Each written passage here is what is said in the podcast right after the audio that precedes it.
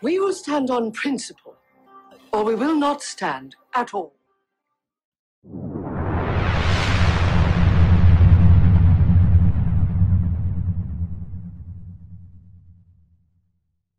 Hi everyone, this is Thierry Harris-Wiz here uh, for another episode of Principal Discord. This time we are with Anton, CEO and founder of Flovtec. Anton, thanks for being here.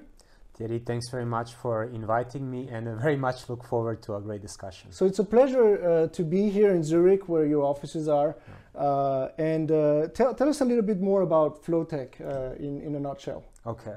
So in a nutshell, what Flovtec is trying to do is actually bring the missing piece to the digital asset ecosystem. Mm-hmm. Because we all have a big vision of tokenization of assets. Yeah. You know, we want to tokenize both real world assets, like gold, for instance, mm-hmm. put them on the blockchain and make them accessible to everyone. But what you kind of learn firsthand very fast, if there is no liquidity for those assets that you want to tokenize, we right. kind of run into problems. And that's what Flovtec is trying to address. So we are actually a technology company that provides market making solutions to digital asset exchanges and to token issuers such as you are to create a liquid and efficient market for those tokens. So the missing piece is Flovtec is bringing the flow, meaning the liquidity, exactly. to a market so that it can really become efficient. Exactly. So we're going to talk about a, a lot about liquidity, uh, one of the major problems. So let's start right into it. Uh, here we're talking about principles most of the time, yes. and one of the principles of an efficient market is to have liquidity. You can quickly get in, you can quickly get out, and you have a price discovery. Exactly. So when it comes to liquidity building, okay, yeah. let, let's jump into it. Yeah the whole market is fake in crypto, right? Yes. That's one position. You have no um, bid and ask uh, spread that is, uh, even for Bitcoin, the same everywhere else. Yes. Um, you have arbitrage opportunities uh, or a big disparity between one exchange and the other. Uh, you have pump and dump schemes. Uh, the order book, I don't know if there's a level one, I don't know if there's a level two. Um, you have spoofing uh, all sorts of malpractices. How do you solve that? Where are we in the maturity of the liquidity today? Yeah. So you actually correctly identified that we are at the er, very early stage of the digital asset ecosystem.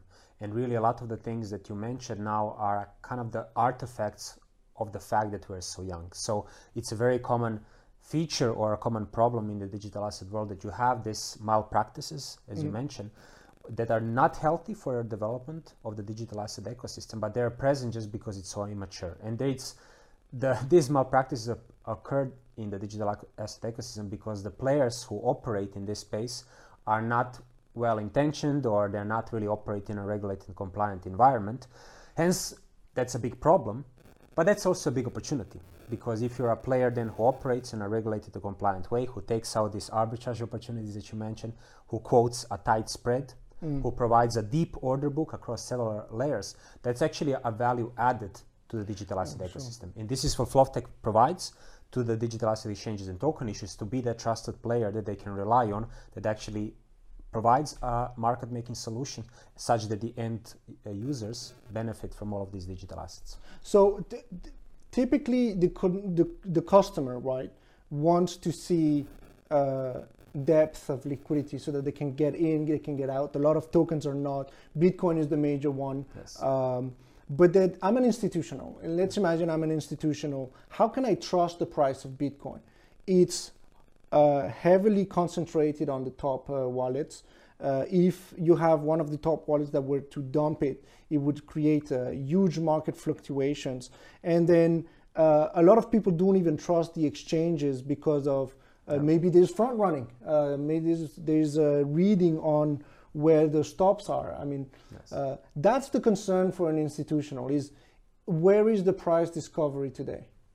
So in the context of what you mentioned, actually this is our experience as well, that institutional investors are very educated and they ask the tough questions that right. you just asked. And it very much the solution that we put in place is actually to have a trusted ecosystem that compose of a custody solution that we can trust, mm-hmm. of a banking partner that we can trust as well, mm-hmm. a regulated and compliant exchange, mm-hmm. and likewise then uh, the last piece is then to have a market maker that is also regulated compliant and can deliver the, the, that added value to the institutional client. I want to say that this kind of ecosystem is already in place, and we, you have actually, I'm sure you have read it, but for the viewers mm. who have not read it, actually, that there's a big trend now of allocating small part of a treasury in Bitcoin. Actually, that's and right. For instance, Square, this is a famous Silicon Valley tech startup right. that actually allocated not a huge part of the treasury, but actually a small part of the treasury into Bitcoin. And they explained in a white paper, very short white paper, but a one pager. Yeah. They explain how they did it. And, and there was a key player then they, they mentioned there, what was the liquidity providers. They yeah. said we actually gave the execution orders right. to a liquidity provider who had a trusted ecosystem around them such that they got those bitcoins in a very safe, compliant, and secure way. And it was very interesting. They said it was all done within one day. It was all done fully automated and computerized that they got their bitcoins through a trusted ecosystem. Yeah, I mean, it's funny you mentioned treasury because uh, you know I'm talking to a lot of corporate players, yeah. and uh, the first thing I tell them is to put an allocation of the yes. treasury in gold. Yes. Uh, why gold? Because we, I mean, l- let's take gold. It's it's it's also a more efficient market. There's a price yes. discovery in the secondary market. It's a more mature market if you compare the two. Uh, it's very clear to see the, the the differences in pricing, if any, uh, and so on. But it is true that it is a perfect timing right now when it comes to digital assets, Bitcoin or else, uh, to be diversified. But then when you look for a store of value, uh, you don't know what's going to happen to the dollar, to the euro, but most likely, given the money printing, if inflation kicks in, well, you pretty much know what's going to happen, right? It's going to go down. And Bitcoin, shortage of supply, I'm not a big believer in Bitcoin because of pr- precisely the liquidity issue, the market infrastructure issue, and uh, and I think it's just outdated. But I'm a big believer in gold. All in all, for a portfolio, it makes sense to have uh, a little bit of everything, yeah. uh, so that you can you, you can hedge.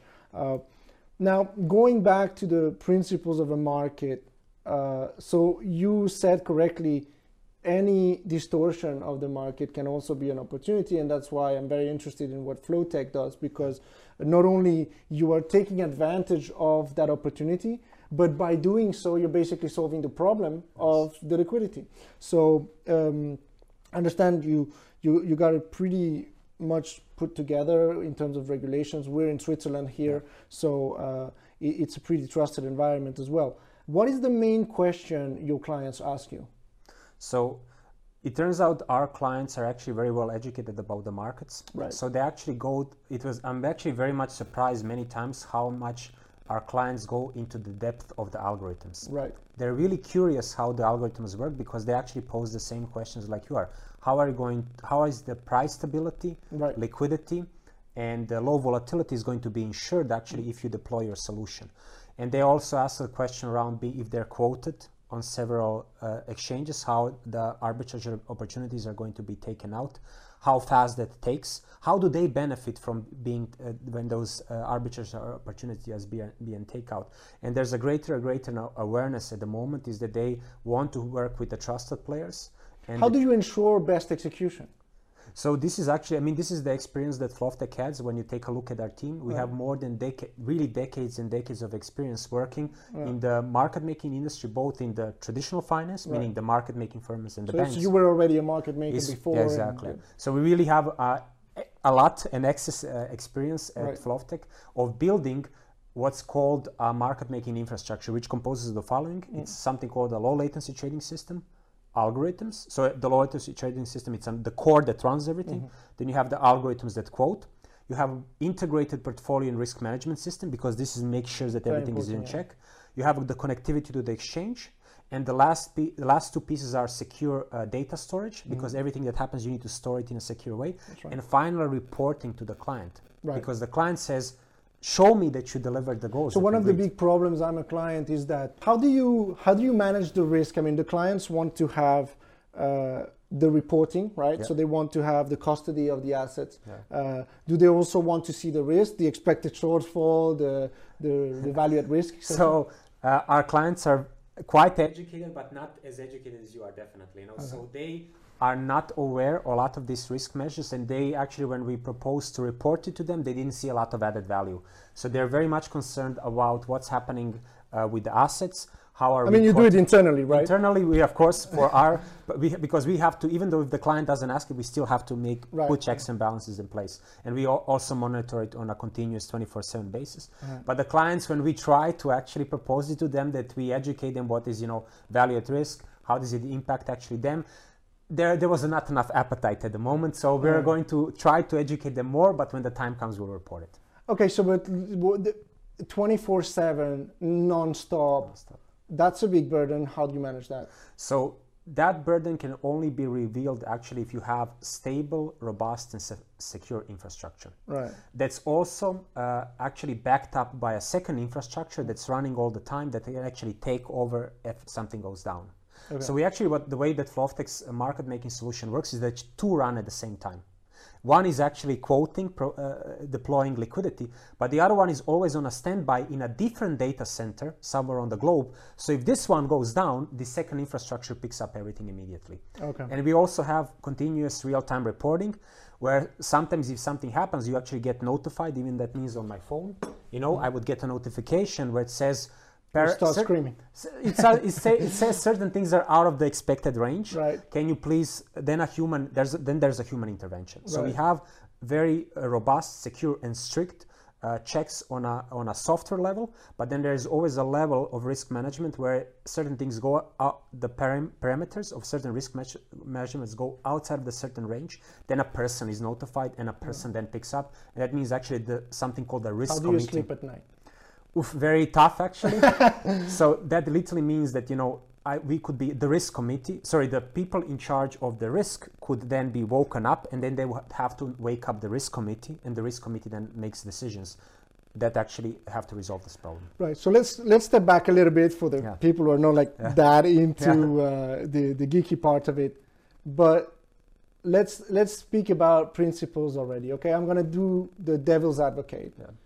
Um, Bitcoin is not backed by anything. It's all fairy dust.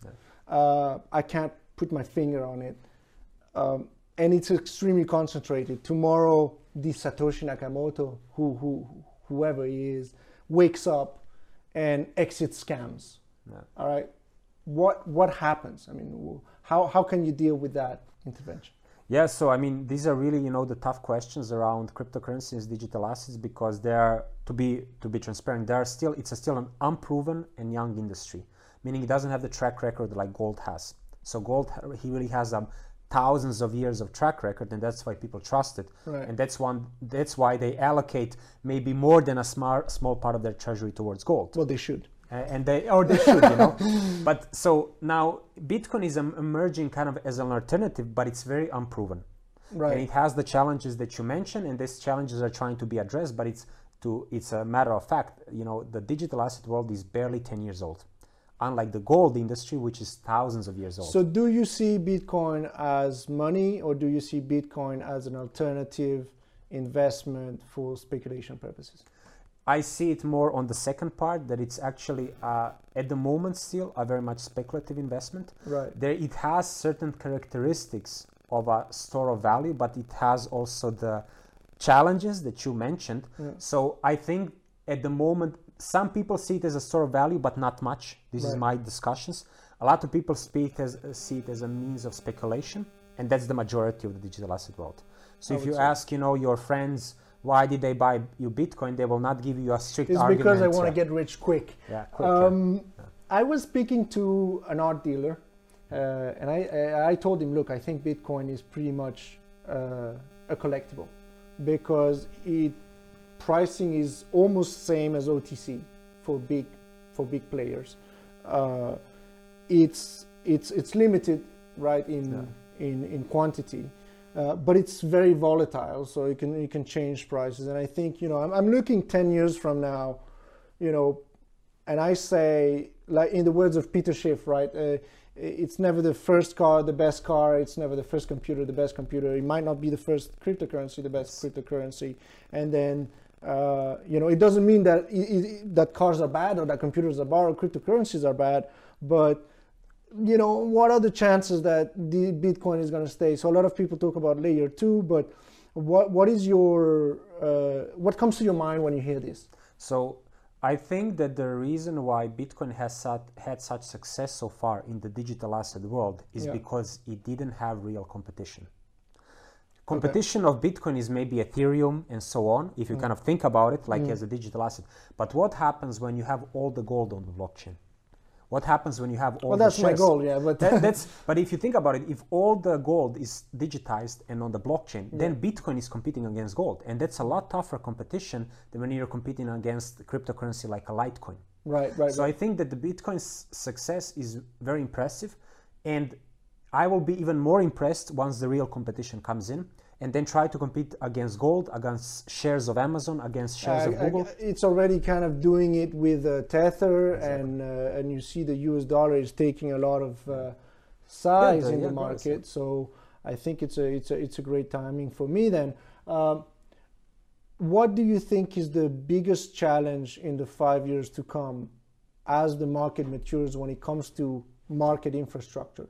Because today, I don't like regulation, but I think the market needs to be regulated in a voluntarist way, meaning for the for the purpose of a better world for everybody, Yeah. right? We might not have a self-regulated kind of organism where you see, you know, we need to establish some rules where you see what the, the key word here is price discovery. What does that mean?